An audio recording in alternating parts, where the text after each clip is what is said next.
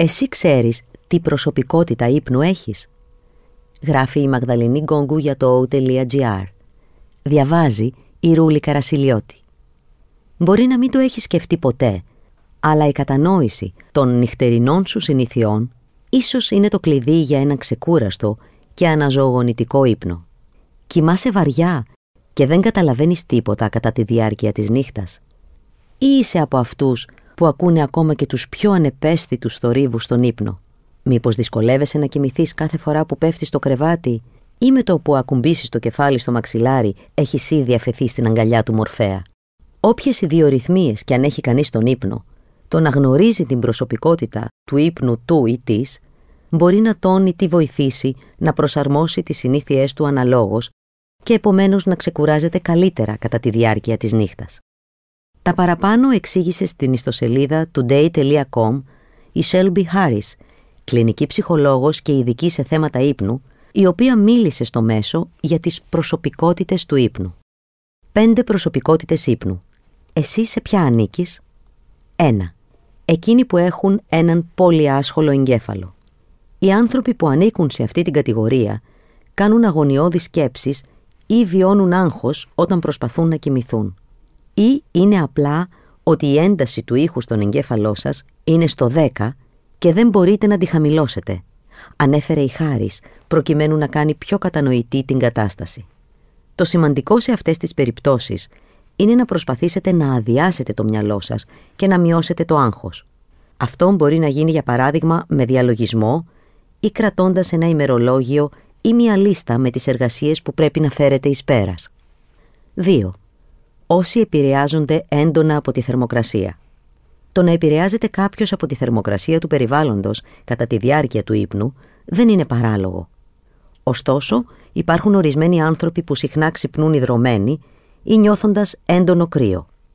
Σε αυτή την κατηγορία μπορεί να ανήκουν άνθρωποι που τείνουν να έχουν εξάψεις, όπως γυναίκες που είναι στην περιεμινόπαυση ή την εμινόπαυση, εξηγεί μεταξύ άλλων η Χάρης. Σε αυτή την περίπτωση είναι βοηθητικό να διατηρείτε το υπνοδωμάτιό σας στη σωστή για τον ύπνο θερμοκρασία, η οποία σύμφωνα με τους ειδικούς είναι γύρω στους 18 έως 20 βαθμούς Κελσίου. Αν κοιμάστε με τον σύντροφό σας, δεν χρειάζεται να επιλέξετε διαφορετικές κρεβατοκάμαρες. Μπορείτε απλά να χρησιμοποιήσετε διαφορετικά παπλώματα ανάλογα με τις ανάγκες σας. 3. Η ευαίσθητη στους θορύβους κατά τη διάρκεια του ύπνου. Κάποιοι άνθρωποι μπορεί να ξυπνούν κατά τη διάρκεια της νύχτας από τους θορύβους του περιβάλλοντος. Μερικές φορές όμως, οι ευαίσθητοι στον ύπνο αντιμετωπίζουν στην πραγματικότητα συμπτώματα που σχετίζονται με την αϊπνία. Αν έχετε αϊπνία, μπορεί απλώς να είστε σε επιφυλακή για οτιδήποτε αποτελεί πιθανή απειλή για τον ύπνο σας, οτιδήποτε θα μπορούσε να σας ξυπνήσει, εξηγεί η Χάρης. Και αν αυτό συμβαίνει, είναι σημαντικό να αντιμετωπίσετε πρώτα την αϊπνία. Επιπλέον, αν το πρόβλημα εντοπίζεται απλώς στους θορύβους, δοκιμάστε να φορέσετε ακουστικά που μπλοκάρουν το θόρυβο, ενώ αν προτιμάτε οτοασπίδες, φροντίστε να ρωτήσετε προηγουμένως τον γιατρό σας, γιατί δεν θεωρούνται όλες ασφαλείς για τον ύπνο. 4. Ο πρωινός και ο βραδινός τύπος ύπνου. Η χάρη αναφέρεται σε αυτές τις δύο κατηγορίες ως εξής. Η πρώτη είναι τα πρωινά πουλιά, δηλαδή όσοι κοιμούνται αρκετά αλλά ξυπνούν πολύ νωρίς. Η δεύτερη, οι κουκουβάγες της νύχτας, δηλαδή όσοι κοιμούνται αρκετά αλλά πολύ αργά. Αν θέλετε να αλλάξετε αυτό το πρόγραμμα ύπνου, σκεφτείτε ότι μπορεί να έχετε υιοθετήσει συνήθειες που σαμποτάρουν αυτή την προσπάθεια. Για παράδειγμα, μπορεί να είστε πολύ δραστήριοι πριν ξαπλώσετε ή να έχετε πολύ φως στο δωμάτιό σας το πρωί. Όπως συμβουλεύει ειδικός, αξίζει επίσης να μιλήσετε με τον γιατρό σας για λήψη βοήθειας, όπως η μελατονίνη, που σε χαμηλή δόση μπορεί να σας βοηθήσει να ρυθμίσετε το πρόγραμμα του ύπνου. 5. Παρόλο που κοιμάστε αρκετά, ξυπνάτε κουρασμένοι.